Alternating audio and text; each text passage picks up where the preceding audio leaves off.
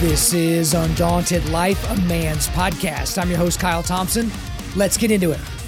Welcome back to the Forging Table. The mission of Undaunted Life is equipping men to push back darkness with content that forges spiritual, mental, and physical resilience. At the Forging Table, you'll see a group of regular guys forging spiritual resilience by digging into God's Word, and we're welcoming all of you to come along on that journey with us. That's Dagan. That's Eric. That is Matt Grassmeyer. And guys, we're going to be digging into why did I say your last name and not anyone else's last name? Was it weird? I felt the weirdness like I- we're talking about Psalm 46. Luther wrote a song about it. He was German. My last right, name's German. Can I restart? Hey, that's Dagan Boyd. That's Eric Browning. That's Matt Grassmeyer. I'm gonna start using y'all's middle names if I can learn them. well, here's the thing. So, so we've gotten to Psalm 46.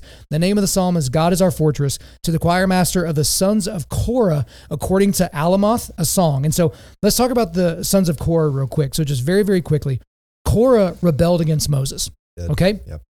But his sons did not. And so this is yeah, uh, of the sons of Korah, which is just interesting on its face. But you know, if you don't know that, that it's not going to really stick out to you. But this is just a, like a quick little sidebar. The sins of the father do not define the sins of the son. Yep.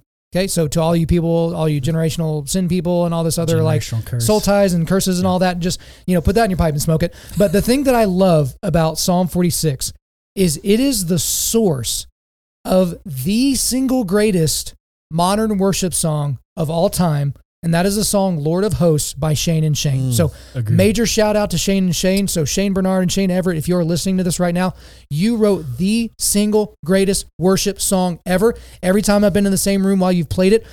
Put a brick wall in the middle of that room. I will run through it and set myself on fire. That is how I feel when I listen to that song. But also, Same. it is the source for Martin Luther's song, A Fortress is Our God. And there's so much here with Psalm 46, guys. I mean, it's not, you know, it's it's your favorite Browning, so I'll tee you up here in a second. There's a lot here. But Psalm 46 alludes to Zion. Uh, the, the land of Zion, even though it is not named, um, it's kind of broken up in a few different ways, which is very interesting. Um, so it's a song about the threats coming from nature, but also threat coming from from nations. And so the first three verses are threats coming from nature, and then four through 11 are threats coming from the nations. And then there's also, uh, you could break it up this way verses one through three is cosmic collapse, verses four through seven are political turmoil. And then eight through 11 are divine intervention. So there's a lot of different ways to break up this psalm, which is relatively short. But Eric, I'm just curious for, for this one. I mean, it may just be the Shane and Shane song, but like, what is it about Psalm 46 that sticks out to you above the other 150 or 149? Sure. Yeah. I mean, I just I put down really, um, despite all the injustice, all all the wars, all the crap, God is going to vindicate. It's going to show Himself. He's going to make things right in the end. I, I was reminded of. I don't know if you saw this. In 1984, I I watched the Never Ending Story. Have you seen the Never? Wait, you were Ending Oh, li- yeah. alive in I was. 1984? That's right. I was, Oh. I was seven, as was Dagan. I was seven. Yep. And I had a couple uh, more years to go. Oh man, Yep. Well, I, I remember, you know, the, it- Never ending story. you got it. Got That's it. it. That's it. Yeah, I'm with you. Oh man, Stranger good Things brought that back to life. Oh, really? Oh my goodness, yes. I've never seen that show. Oh, so I. Gosh. Um, yeah, so it was you know the never ending story. You've got the nothing, you've got Bastian, you've got mm-hmm. Atreyu. And the nothing was just making its way across basically that not the earth, whatever that place, the Fantasia, Fantasia, and just destroying it. You know, so the whole the whole story, the whole movie is about trying to stop the nothing from annihilating everything. And in the very end, and I remember the first time I was I saw this, I was like, "Oh my goodness!" The nothing appears to win. Appears to win. There's there's literally nothing but blackness, darkness until one of the, uh, the fairy I don't remember her name, whatever, opens her hand and there's just a speck, a speck left, and from that, then Bastian was able to recreate everything. And I remember thinking, "Oh my gosh, this is amazing!" You know, justice been served. Um, so when I when I was when I read that, that's kind of what comes to mind. Is I just I'm reminded that of that movie. Second thing I'm reminded of in uh, modern day, you know, we've got these cameras. We can put them around our house, kind of surveillance, that sort of thing. I was imagining me. So we we are just old enough now that we can we can leave and go have dinner, and our kids can be home, and the house doesn't get burned down. we feel pretty safe about it. But I just imagine like if it was just my my two boys, because they sometimes they butt heads, and I put my oldest in charge and we leave. And, you know, we happen to have one of these cameras up, so we can still check in on them. Yeah. You know, and, and just imagine my oldest has totally forgotten there's a camera up, and treats his his his brother badly. You know, and, and this son is just scared for his life. You know, he's like, what in the world? You know, he's making me do everything. He's wrestling me, hurting me, whatever. Um, he even despite going through that, he knows that when we get home, we can review what what happened and um, and bring on justice for for the younger. So when I think about this psalm, that's what I'm thinking about. Also, the word fortress. You know, in the previous weeks we've talked about taking refuge. The fortress just seems better, bigger, meatier, mightier. You know, so Yeah, it's there's so much power in in this as well. But again, that's why I think it's interesting whenever artists take these words because Shane and Shane basically just sing these words of this song. And again, I, I'm going to mention them probably about a thousand times. Which, by the way, I think of these four psalms that we've covered, three of them are on Psalms two record. So I think what they have a song about Psalm 27, Psalm 34, and then Psalm 46. Mm-hmm. And I mean, and then they had, their original Psalms record was when we were like in college or something like that. That came out like 2002. That was the first first worship CD that I ever listened to. And a fun fact about Matt: Matt started actually reading the Bible because of Psalms Volume One, because they were singing straight Scripture, and I was like, "Does the Bible really say that? I want to go find out." Mhm. And so I did. And now, you know, 20 years later, I'm still I'm a huge Shane and Shane fan. I mean, I remember when Psalms 2 came out, Mhm. and this was before they released the the live version of Psalms 2 or whatever. And I like tweeted at him or left a comment on Facebook that I was just like listening to this album. And again, I've talked a lot about, uh, you know, throughout these weeks of my up and down with the Bible and going years without really digging in or reading at all. But like you'll hear one of those songs, you'll hear Lord of Hosts or you'll hear one of those representations. And then it's like, man, you just have that desire to go and read the Bible, to do the hard work of digging through scripture and trying to get some meaning out of it and stuff like that. And so it's interesting whenever you can hear an artistic rendering of this psalm in modern day because this was sung as a song, but we don't have the, I don't know anything about music, but we don't have the accompanying musical notes or like what, how they sang it or, or how it went from, you know, village to village or town to town or something like that. So it's just crazy how much power can be packed into something artistic. I mean, in one of our breaks, Dagan, uh, your your daughters are, are dancers, and you were showing us videos and pictures of them dancing, and it's these young ladies, and they're doing these things that are athletically impressive and things like that. But it's they're doing something by dancing that you can't really do with words, Yeah. and so you try to describe it with words, but it doesn't really work that way. Same thing. These are letters on the page, you know, it reads like poetry, but when someone puts like instruments and their their voices behind it, and like it's actually well done, it's just it's a different thing entirely. Well, I'm I, I love Shane and Shane and um, but like I read this and I hear like ACDC's Thunderstruck start. You know, it's that guitar where it's like, and I, and I think I mentioned it to you. You know, when we were talking about the different psalms that we were going to be doing, it's like Psalm 46 is the is is the tunnel jam song hyping up the team to go out into the arena and dominate Yeah. right? Like to me that's that's what it's like. It's you know you talk about getting lifted up into a tower. It's like well if you know if you're going out into a battle and you can see the battlefield from the tower like you can make calls about what's going on and and it and it and it you you're never in the fog of war so to speak because you're in the middle of the battlefield. You're in the tower and you're up above it uh, and it's kind of cheating at that point you know so it's almost like you know it's it's it's like bugs bunny getting michael jordan to play on his basketball team when i read this it's like Yeah. this is a song of victory for sure. Right. And what I think of is like I like how you put it. Like it's it's the jam you play before the battle because you know you know you won. You didn't win, God won, but I think of um obviously we can't talk about Psalm 46 without talking about Hezekiah. And I think of I think of the scenes in the Marvel movies Thor. Thor is is the god of thunder. Let's not conflate him with anything Christian. But when the immigrant song comes on in a Mhm. battle scene that he's in and he's just pulverizing dudes like it's nothing, yeah like that is the Lord of hosts in Psalm 46. And he is just oh yeah just obliterating people without a second thought because it's nothing to him. And he is our victory. And I like that. This, yeah, this song is just, it's such a powerful testament to who God is. Yeah, and I was just to go off of that. I mean, God, you got to know God knows everything from the beginning to the end, and so he he basically just spelling it out here. It's like if I if I know I'm going to be victorious, I want to be on that team, you know, uh, because he's going to win in the end. And and when he can spell it out and I can see it, and, and I was I was reminded we can talk about it later, but just of even in uh, I believe it's in Second Peter, just about by his word he is going to literally make the earth just melt Mm. away. It's just going to go away. And can you imagine all of the non-believers looking Mm. at all of their gold and all their money and all their stuff that they amassed just literally melt at the word of God. And we're going to sit there and be like, yeah, and he's about to recreate it all.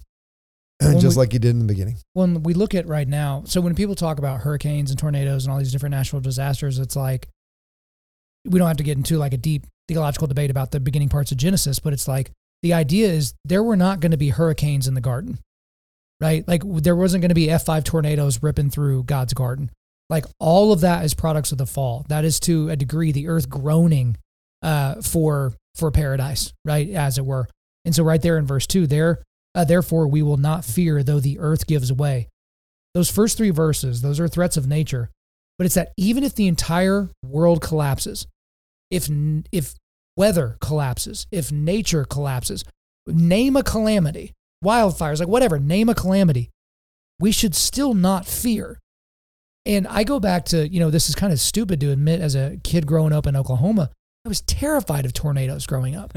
and, you know, I lived in Lawton, Oklahoma, and there's something interesting about Lawton, Oklahoma and the Wichita Mountains. There's never really tornadoes in Lawton, and it has something to do with the mountains. And I don't really understand it, but we never really got to experience it. But I remember the one time when we were little kids and there was a tornado warning, and the only, you know, all of our family lived in that town. The only one with a storm shelter was our great grandparents that were on the other side of town. And here we are in the back seat. My dad's driving through town, and the lightning was closer than it had ever been. And it's so terrifying, and I'm already scared, probably because of the movie Twister. Twister did to me what the movie Jaws did for anyone that decided they wanted to swim in the ocean back in whenever that came out in the 60s or 70s. And so, uh, you know, when you guys were alive, um, you know, in high school. When, when, when did y'all graduate high school? It came out the same year we were born. Actually, Perfect. 1977. Okay. So, wow. sorry, sorry. You guys are really old. The, the- what were the Beatles like in concert? They were. Um, Well, that was that was wonderful. yeah, but like we're, we're terrified, but we finally get to the great grandparents' house. Our entire family's there, and I remember my dad. He's the one because for whatever reason they didn't build these freaking doors with locks on them, and so you had to have some poor dope holding the rope to this you know underground cellar to keep everybody alive. And that poor dope was my dad. And you know uh, there wasn't a tornado, but there was really high winds and it was really damaging. I just remember how scared I was. And obviously, as I get older and as you you realize, you know, we know three or four days in advance. Hey, there's probably going to be severe weather this day. Don't be caught, you know, unaware. Be weather aware today, like that type of thing. But I feel like there's nothing that could make me more scared than a weather calamity because in that moment you realize just how weak you are. Rushing water, raging winds, any of those types of things. That's different than being caught up in, you know, a gang fight or being caught, you know, eh, you know, somewhere in an embarrassing spot.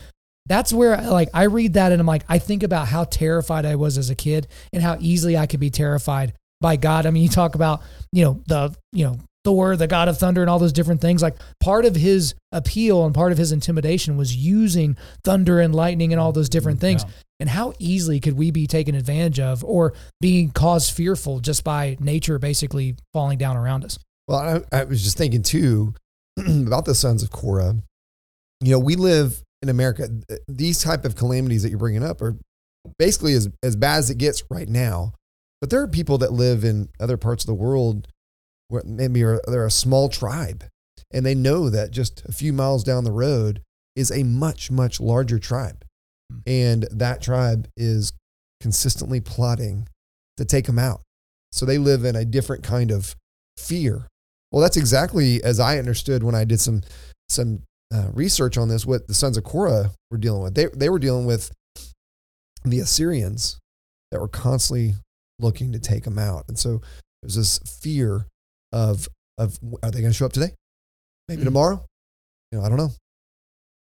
When you know the the first verse, God is our refuge and strength, a very present help in trouble. Right? It's he, he in other in other psalms, uh, David describes him as the deliverer, right? Like, well, this is describing him as a helper. Like he's like, I'm not here to deliver you from this. I'm here to help you. And you know that that to me is like, uh, you know, it, it's like a boxer. Like a boxer is is in the round and and is going toe to toe, and then they and then they get a moment where they get to break and they go to the corner, and they have a helper there who is, you know, giving them, hydrating them, you know, helping them if you know, cutting the eye, cut me Lou, you know, cutting their eyes and all that, and and and they are helping them not for their comfort, but uh, to to get back out, right? Because because the the fight's not over. Yeah. Um, but it's like, hey, we, we got this. You got the tower view, and you got a helper in your corner. And I think the the thing that really strikes me about about this is again, it talks about cosmic collapse, that's verses 1 through 3, political turmoil, that's verses 4 through 7, and then divine intervention. And so we live in a time right now where there's a lot of tension, right? And and to be honest, we're, we're recording this a while before it comes out, but there are wars and rumors of wars that are, that is happening to an insane degree right now and not with countries that you've never heard of and not with countries that don't have any nukes. It's with all the countries that you're the most terrified of as an American or on the other side that they're terrified of us or those types of things. And it's easy now for us to get wrapped around the axle on politics. And the word turmoil is very interesting because you feel turmoil when your favorite party is not in office right? Mm-hmm. Or if you're a libertarian and you realize that you literally will never win an election because your entire worldview is stupid. But like the when you say you're a Republican person or you're a Democrat person or something like that, it's like when your guy's not in the White House, yeah, you feel like the, the world is in turmoil. But when your guy was in the White House, your life chilled out, which I find odd. And I don't know, because I think, you know, 2016 in the election, Donald Trump kind of broke people's brains in, in, a lot of degrees, broke people's brains in evangelicalism, in political life, and all those different things. So who knows what it's going to look like as we move forward into the future. But I feel like it kind of almost set me free a little bit to be like, when my guy does or doesn't get into office, that doesn't change what happens to me right. the next morning. I wake up early, I go work out, get in the studio, get after it, take care of the boys, take care of my wife, but this political turmoil thing, I feel like is the loudest of the siren songs right now. That's my personal opinion. Where do, how do you guys kind of feel about that? I think there's some truth to that, but I, I, I think it goes back to last week. We are talking about where is your refuge, and if your refuge is in political, you know, affiliation, like you should check that. And I think people don't probably associate that with a sin, but it is an idol, which is sinful. And the Psalms do talk about, in the Bible itself, just itself, God puts kings on their thrones. And it's all for God's glory. He puts righteous kings on thrones, but he puts unrighteous kings on, on thrones too. And because your political party isn't in office doesn't mean that God is not sovereign. It just means that your political party isn't in, in power at the time. But again, where's your refuge? Where are you going for your identity? Right. I was, um, you know, there's two, I was thinking of two fortresses, two different kinds of fortresses that exist. One is uh, one of the wonders of the world. It's the Great Wall of China. you know, it was however many thousands of miles long. And then the Mongols just decided, oh, we'll just go around it. So they just went around and went ahead and invaded anyways. So the, the Chinese decided, well, the Ming Dynasty was like, well, let's make it wider, make it longer. So, you know, what is it, 8,000 total miles now? Manchurians were like, ah, we'll go around it too. Yeah. So they just go around it and do it again. I mean, so like, that's, I was thinking about like, how do we build false fortresses in our lives? And I know in the past weeks we've talked about that, you know, with money and success and all sorts of things. Well, there's another fortress that um, I, I, Saint Michel, Mount Saint Michel in Normandy, and uh, it's this just beautiful kind of rock just right off off the coast, and so interesting that the the the water flows in and around it on a granite base. so when the water goes out, it, it you can walk across from the land right to Saint Mount Michel, which is an abbey. They built it in 10th century or whatever. And when that water comes in, it can be 40, 50 feet deep. So the, the beauty of it was that the ships could not, they couldn't really get the ships in because then the water would go out and they just, they'd be stuck. Um, and then armies couldn't come out from the land because they get halfway out there and then the tide would come in and just sweep them all away. So it survived the Hundred Years' War because of that. Uh, so I, you know, when I'm thinking of like a fortress, if if if I'm going to pick one of those, it's going to be that one. that- Interesting. Hey, Mm. Go with me on a journey. I'm, I'm about to thought flow here. So this is just this has just come to me. So you're talking about the Great Wall of China. That is that is uh, to my knowledge the only man-made structure that can be seen from space. Okay. So a couple episodes ago we were talking about the Tower of Babel. Look at the story of China and how since the creation of the Great Wall, what has happened to China? Specifically what has happened in the last 40 years. They're a communist dictatorship, very oppressive to their people. I think it's interesting that it, with the Tower of Babel, God says, okay, you want to do it yourself? This is what's going to happen. But he then rebuilds his people. And then we find the culmination of that Tower of Babel in Acts when, when all the languages come together. That's kind of the, that's kind of the, the full circle moment. Tower of Babel, everybody's spread out, everybody's speaking their different languages. And then it all comes back in Acts and everybody's hearing the gospel in their own language. Look at what God is doing in China under a very oppressive regime in a place that said, look at what we can do. Look at the things that we can build. And I'm not saying that this is biblical and that I'm not saying that this is exactly what's God doing, but it is an interesting picture of like what God, what the work of God that is happening in China. It's illegal to be a Christian. Christianity's growing like wildfire there Exploding. Yeah. Because Can't put it the Lord of hosts makes it so. I think that's a very interesting, very cool picture of what God does. I really think that when uh, the king and I don't remember his name.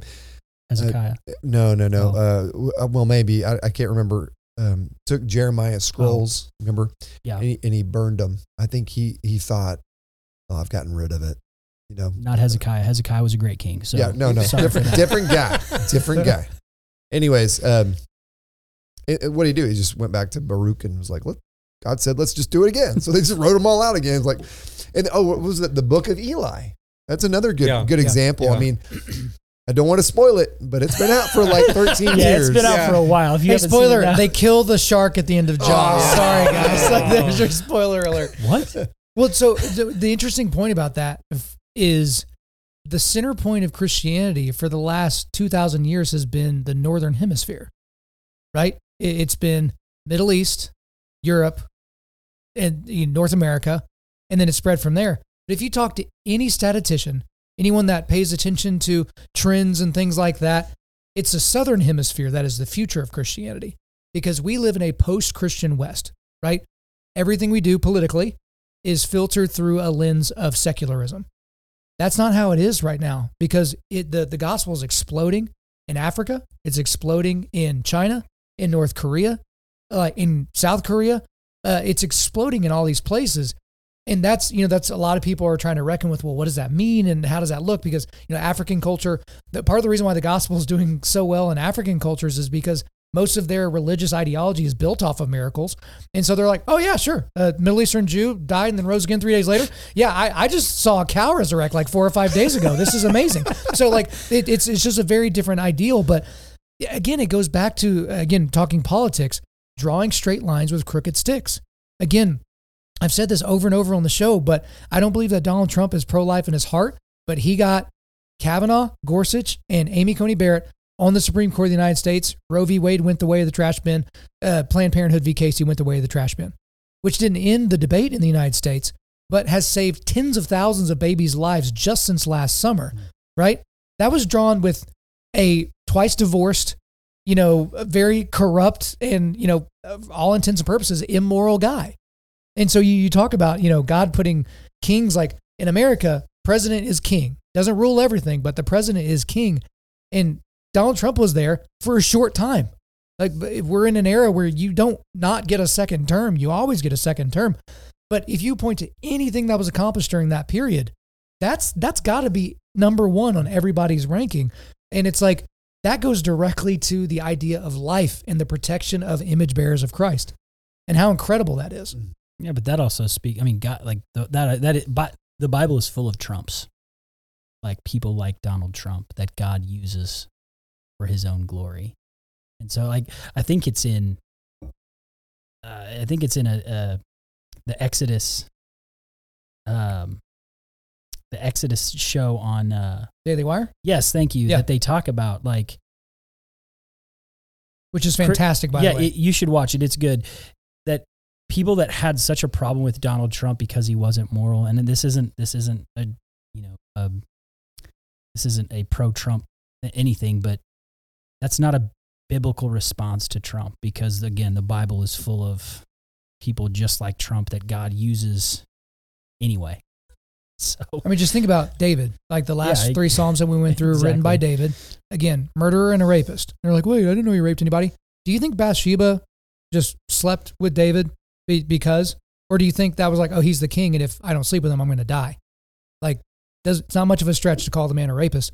But it's like that, again, we get the Savior from his line, right? Yeah. Like Right. there are whores in his line, there are Rahab- murderers in his line. yeah. Like, Harlots. yeah, all sorts of terrible people.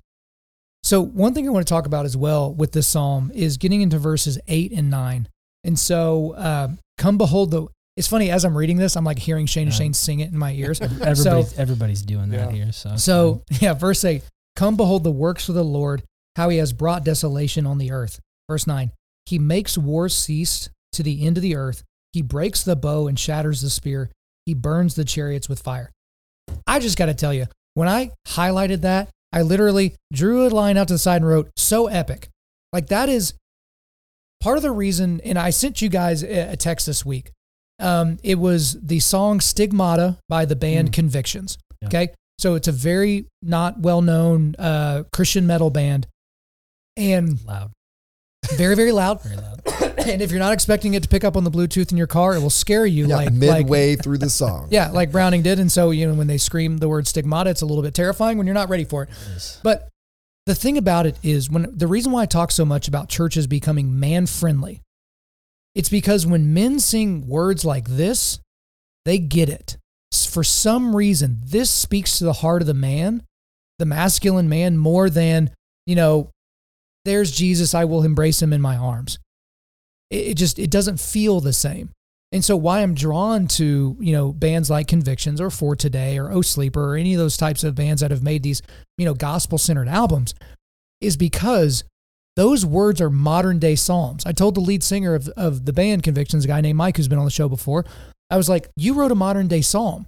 You can't listen to the to the song Stigmata by Convictions and read the lyrics and think to yourself, ah yeah, this is this is something different. There's lamentation in it. There are cries for the Lord, but there's also glory Yeah. and there's power. And so, to all you guys listening to this, I know we have a lot of pastors and music ministers and things like that. Have your men in mind when you're picking out the songs, not just the key you're singing in, but the lyrical content. For you pastors putting together sermon series, think about the stuff that is going to speak to the heart of the man for whatever reason we maybe we don't know. Men understand the Lion of Judah more than women do innately. And that doesn't mean we ignore the lamb, quite the contrary. But you can't understand the fullness of Jesus unless you understand grace and truth, lamb and lion.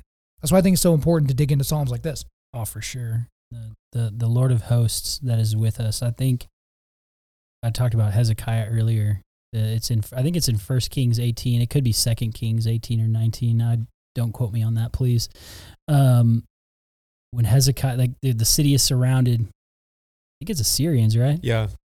and he goes and prays and the angel of the lord the angel of the lord comes and strikes down 185,000 Mhm.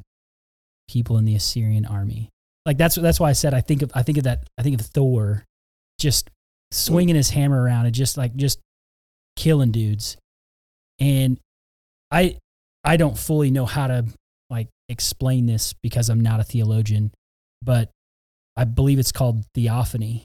Christ in the Old Testament, the- you know, the, the pre incarnate um, Christ coming. And that that is Christ coming and just decimating 185,000 Mm, soldiers. And to go back to, to stuff that you talk about all the time, like we want to picture Jesus as this cuddly guy who just, you know, be your true self. Man, you read Kings and you read the story of the angel of the Lord Christ decimating almost 200,000 soldiers. Christ is not cuddly in that moment for sure. And God will will be glorified and no one is going to talk crap on God. And that I mean that, that- that's essentially what happens in that story, right? Like these people are like, "Oh, you're you're going to you're going to believe in this God. What like what is he going to do basically?" And and God's like, "Well, I will show you." Yeah. Yeah, yeah in verse five, God is in the midst of her. She shall not be moved. God will help her Mm. when morning dawns. So they're like they're like no doubt Yeah. just within the walls of the city, just praying fervently, right? Mhm. And then they wake up in the morning. the Angel of the Lord, yeah, decimated 185,000.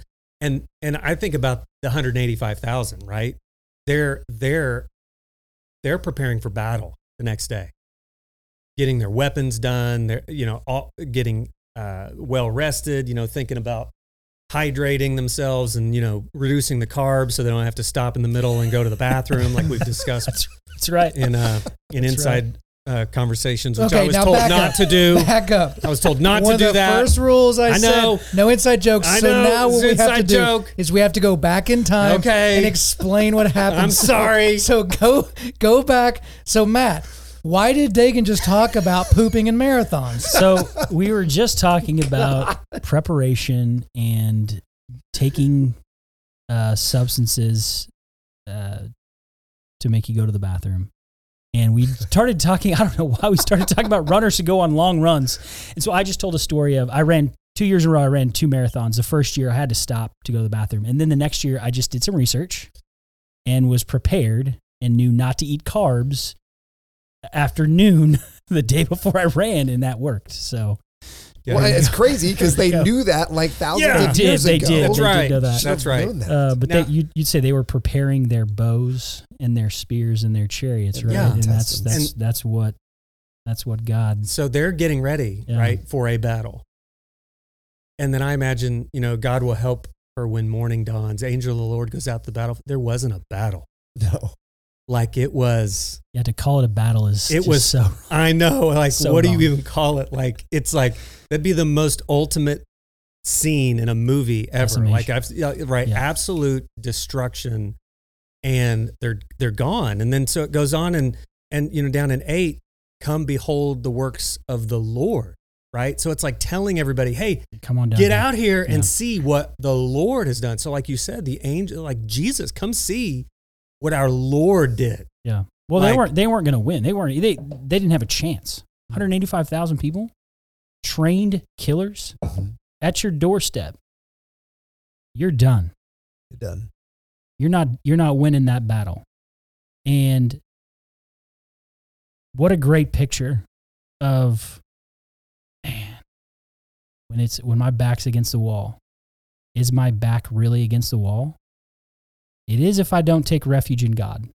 Okay, But if so I if I do, God's going to battle for me. So so let me let me ask something to that to that line because I was kind of thinking about this and I was going to ask you guys why aren't more modern pastors and more worship leaders embracing stuff like the Psalms, like leaning into it? But a lot of modern it's not even like Western pull yourself up by your bootstraps. I'm I'm trying to like get the words for it. Why do a lot of modern ministries and a lot of pastors basically encourage people to find the strength within themselves? Like you can do this or you're enough or like uh, Jesus loves you the way that you are. The, inherent evil of a statement, even like the last one I mentioned, is if that were true, then why did Jesus need to die? If Jesus loved you just the way that you are, so f- flow on I, that a little bit. I think there's this. Okay, if we if we just read the Bible and we did what it said, there the hel- the the self help industry would be dead. There'd be no need for that.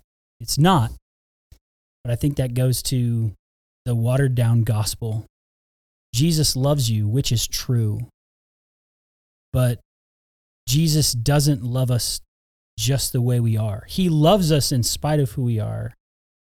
But then he calls us there's not there's not a single story in the New Testament in the gospel writings where Jesus doesn't meet somebody or encounter somebody and he he specifically calls them to something different, to something better. Go and sin no more is the cry of Jesus to the people who he loves. But that's like to tell half the story is, in my opinion, condemning people to hell. And so, to your point, I, I think it's because we're so bent inward that we want to think it's that works plus, like, or that, or, or grace plus, sorry, that we can think, okay, grace, grace alone saves me. But I can also do stuff. And you are enough. And I, I, I don't know exactly where that comes from, but yeah, that's a dangerous thing for sure. I mean, when you guys hear that stuff come from kind of modern preachers, because I mean, I agree with all that, Matt, but like the, the you are enough, like find the answers within yourself, like uh, allow your inner you to to be the you that the world sees, like that. Wait, does it align with something that you said? You said this months ago. It was like moral therapeutic deism. Is it kind of in the same vein as stuff as stuff like that, Eric? Uh, well, and when I, when I when I think about that, I'm thinking more like God just wants me to be happy, Okay, and so he's he's Yeah. seeking out my happiness. Right. Doesn't as it- if we're the eleventh commandment is you need to be happy, and the twelfth commandment is you need to Right. be nice. Yeah, you need to be do it. Doesn't it all go back to the garden? Did God really say? And Satan is trying to tell us you can be like God. And I think that's where it comes from is Mm, we it's want to we self-sufficiency. want to be our own God. And we, yeah, like self-sufficiency, we want to be the answer to our prayers. And Because then we can take the credit. because well, yeah, exactly. We could take the credit for something that like there's there's no there's no way Hezekiah could take the credit for that. There's no way. There's no way he could stand up there and go, "Did look what I did," and that's the beauty of this story. But how many times do we get in a situation where we can't get out of, but then we take credit for it anyway? Well, you know, all these psalms that we've gone through, I don't get it, the impression that any of them are a coming to Jesus kind of moment. This is someone that's already, you know, this is already a, a saved, I'm following after God kind of kind of deal. You know, so it's and the thing about I what I think probably happens, and I may have said this before, so forgive me if I have, but there may be a conversion we come to Jesus, I'm not good enough. I need you for salvation, yada, yada, yada. And then, so we get saved, uh, we uh, repented. And then instead of taking up our cross, we start trying to do things on our own. Again, it's like almost like, well, now that God has done this one thing for me by sending Jesus, I need to do something for him. And that's where I think it starts to go sideways. No, no, no. Every single day, you need to wake up and remind yourself that you are wholly insufficient um, and you are weak in um, without Jesus. You can do nothing apart from him. That's why I have the word abide in him, you know, Mhm. John 15, 5, uh, to mention just uh, we cannot do anything apart from from him. So we are saved, but that does not then give us license to just go do whatever, you know, um, on our in our own power. And so what I think happens is we start to realize that we can't we can't do it, and so we try other avenues of trying to do it. You know, it's like, well, now it's self help Well, this that, or whatever. that goes back to the, the the narrow gate versus the wide gate. We don't want to take the narrow gate because it's hard, and Jesus says it's hard. And Jesus says, "Narrow is the gate that leads to life, and he, it's hard, and it's a daily death to ourself. It's a Mhm. daily picking up of our cross. These aren't my words. Again, this is like we're going through this in my Sunday school class, and I have a, I have a brilliant Sunday school teacher who will rename will remain nameless because I don't I don't want to mess anything up and then have him call me out on it. Um, because that would be embarrassing. But yeah, he's talking about the biggest thing that I took away from this is the the wide gate. It's where all those other things come in. You know, it, it could be a little bit of Christ here, but it's it's modernism. It's self worship. It's self help. It's new age, but it's it's all it's all wide. And Jesus says it's hard because it's a daily death. It's a daily picking up of our cross. But the biggest thing I took away from that is, and I, I it, it was such a such a light bulb moment was, isn't it amazing that there's a gate in the first place? how awesome is our God that he even gave us a gate at all. And so that's pretty cool.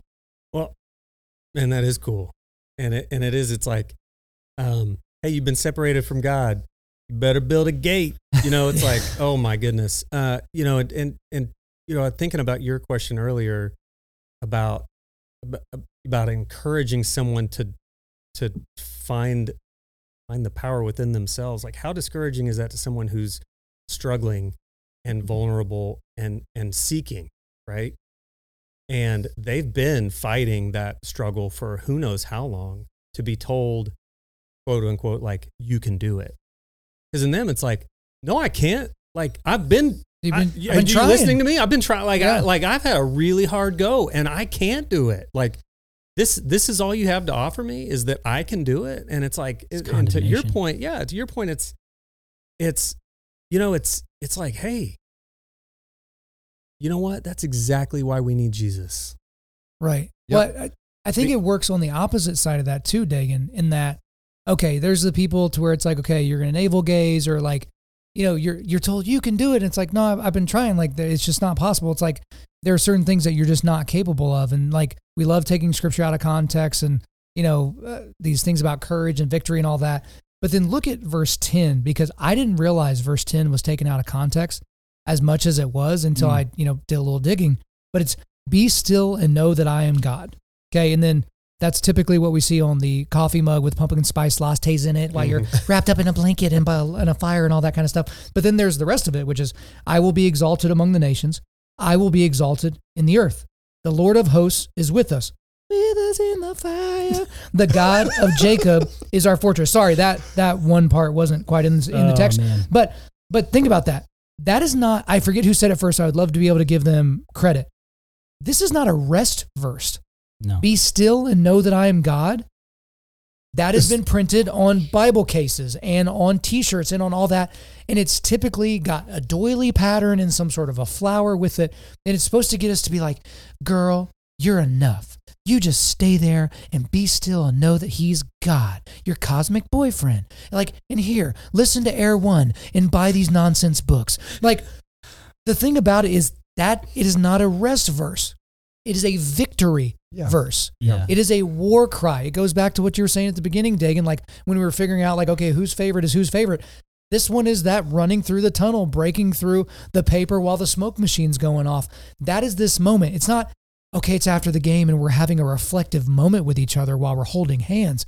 And that's the thing is like when you read these things, that, that's why I always encourage guys because now I, I'm learning about all these scriptures that I thought meant what they definitely did not mean because I hmm. saw them on t-shirts and I saw them on bumper stickers or I saw pastors kind of pull them out to make a point so they could keep their tax exempt status at their church. And the, the the whole thing here is like we don't we don't operate from victory enough. That's I guess my entire point here is we operate from yeah, Jesus and he, he can he can make you he can save your life and he can make you better at life and he can, you know, basically make you a better person. It's like, no, there's victory in Jesus. Like imagine knowing the score to the game before you get there. Right. No, that's that's Exactly. incredible. It's a cry of victory, but it's also a warning. I will be exalted among the nations. The Assyrians messed around and they found out. And it is a it's a battle cry of victory, but it is also a warning to those who would oppose God. And that can be us for sure. And we could- because we are wicked and we are in opposition to God outside of Christ. And so I I think that is a very clear warning Oh, of, yeah. and of what can happen yeah. Every, not every knee. or what Sh- will happen. If Yeah, every knee shall bow, every tongue confess. Everyone Yeah. is going to confess. Kyle, you you bring up um, you know the victory and going into any game if you knew what the final score was going to be, and that triggered, you know, it must be pop culture can't say trigger. time because uh, we uh, we uh, sorry, it's a new guy thing. I'm still getting to it. Um, so so the thing it makes me think of is, uh, did you are you guys old enough to know of the game Contra? Did you play Contra when you were a oh, kid? yes. Is that on like Atari or something like It- that? It, was Or on did y'all play that with- with Nintendo. Did y'all play that with stones in the mud? Yeah. Okay. Oh, Nin- yeah, Nintendo but you- 64. You, played it. it. So it was on Nintendo, but it was a game. You've heard the up, up, down, down, left, right, left, right Sure. cheat code. Yeah, deal, yeah, yeah. Right? Uh, every single weapon, unlimited lives. God mode.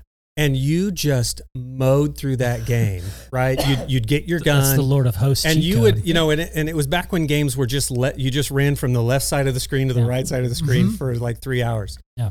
but you just murdered everything and like and it didn't matter if if if you stepped if you fell in a pit you just dropped down from the sky and you just keep running and that this is up up down down left right left right Mm. for like anything that is in that that the the devil tries to throw in front of you like you the victory is done like Mhm. i may stumble and i may fall in this pit but i'm going to be right back at it That's right. and i and and i have unlimited lives and i'm going for it I think this is all really awesome to talk about, but I think we would be remiss if we didn't pause and talk about how God is victorious. And in this specific battle, he is victorious. And if somebody gets cancer, as a believer, God will be victorious. But that doesn't mean you're going to be cured of cancer sure and so I think I think we should maybe rest in in just a little bit of what we decide is victory isn't always what God prescribes as victory, and this whole psalm could be taken out of context very easily for someone uh, just using the the, the cancer analogy. And if I think that this psalm is true and I have cancer, but then I die, can cause a lot of pain and anger. And so I think it's really important to look at victory in the light of eternity. And our our victorious cry may not come in this life. And cancer may take us, but the Lord of hosts is still with us. And then on the other side of glory, we're going to be still and know that he is God. Yep, that's exactly right. The um, I was thinking just even just the word success, like what the world consider considers success in life, and what God considers success in life, and I, feel like it's completely different def, de- definition. You know, the world would would say, well, you've got to be, you gotta have money, you got to be able to show what you've done, accolades, reputation, that sort of thing, and that's just not how God defines at all. Um, I, I feel like God defines success as faithfulness. And if we are faithful with whatever He's given us to do, whatever He's asked us to do, like you said, um, then w- we will have been successful. But two, we will also continue to, to taste that victory uh, in the end when He vindicates, um, brings vengeance Yeah. and then recreates the world. Right. Know? I think that gives us a narrative too, Eric, about godly wisdom versus worldly wisdom. So one thing I thought about Dagan when you were describing Contra and the, and the cheat code and those different things is if I were to write a self-help book, which I feel like I could do in an afternoon and it would sell a few million copies because there's basically nothing in those books. It's just vapid nonsense. But if is you would tell someone like, well, God mode in those games, because that's typically what's that what that's called, that's only good for a time. But what you need is to to struggle a little bit so you have something that you can overcome. But what we're describing here and what y'all described with all these other Old Testament battles and things like that, that's God mode. Because when you see these things happening where, where you're outnumbered by the enemy or they have the high ground or anything like that, and then you win, your, your army wins, that's because God put your army in God mode.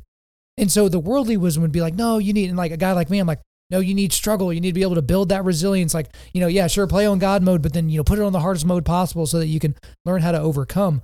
But the godly wisdom is putting yourself on the right side of the ledger. You're either with God's army Yeah. or anybody else. And at the end of the day, after cancer, after hurricanes, after battles, after everything, only one side is going to be on the correct one one side can be victorious. Like you can't have multiple ways to it. And there's this constant kind of battle back and forth of godly wisdom versus worldly wisdom. The problem I see is a lot of that worldly wisdom has just like eked its way into the modern day church.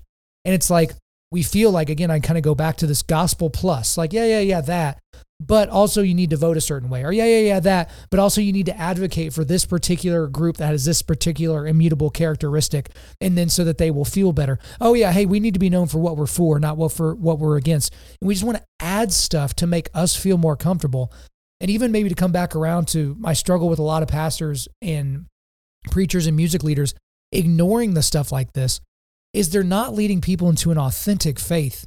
Because that's why I tell people all the time the reason why we talk about the Lion of Judah so much is because hey you've taught us about the lamb of God. Like we get it but like you're not understanding the totality of Christ. You're getting not just a watered down gospel it's worse than that. It's incomplete. And so I feel like that that that kind of brings us all the way around. Like yes we have to have the the verses of comfort but guess what? There are guys that read this psalm and it's comforting. Mm. Now my wife will read this and she'll be like Ugh, that's chaotic. That's icky. But like I read that and I'm like yes. Mhm. like let's storm the gates of hell now. Like that kind of thing. And so uh, i guess that's my encouragement for everyone to, to kind of embrace like make sure you're on the right side of that ledger. Well, the self help industry just in itself is an indication that we all know God exists. and we know something's broken that And needs we, fixing. And we know, yeah, we know something's broken. And so we can rail on self help. And I've, I've been there. I've, I've tried to read self help books, but it, at the end of the day, it's, it's always missing something. And what an opportunity we have as Christians to speak into that.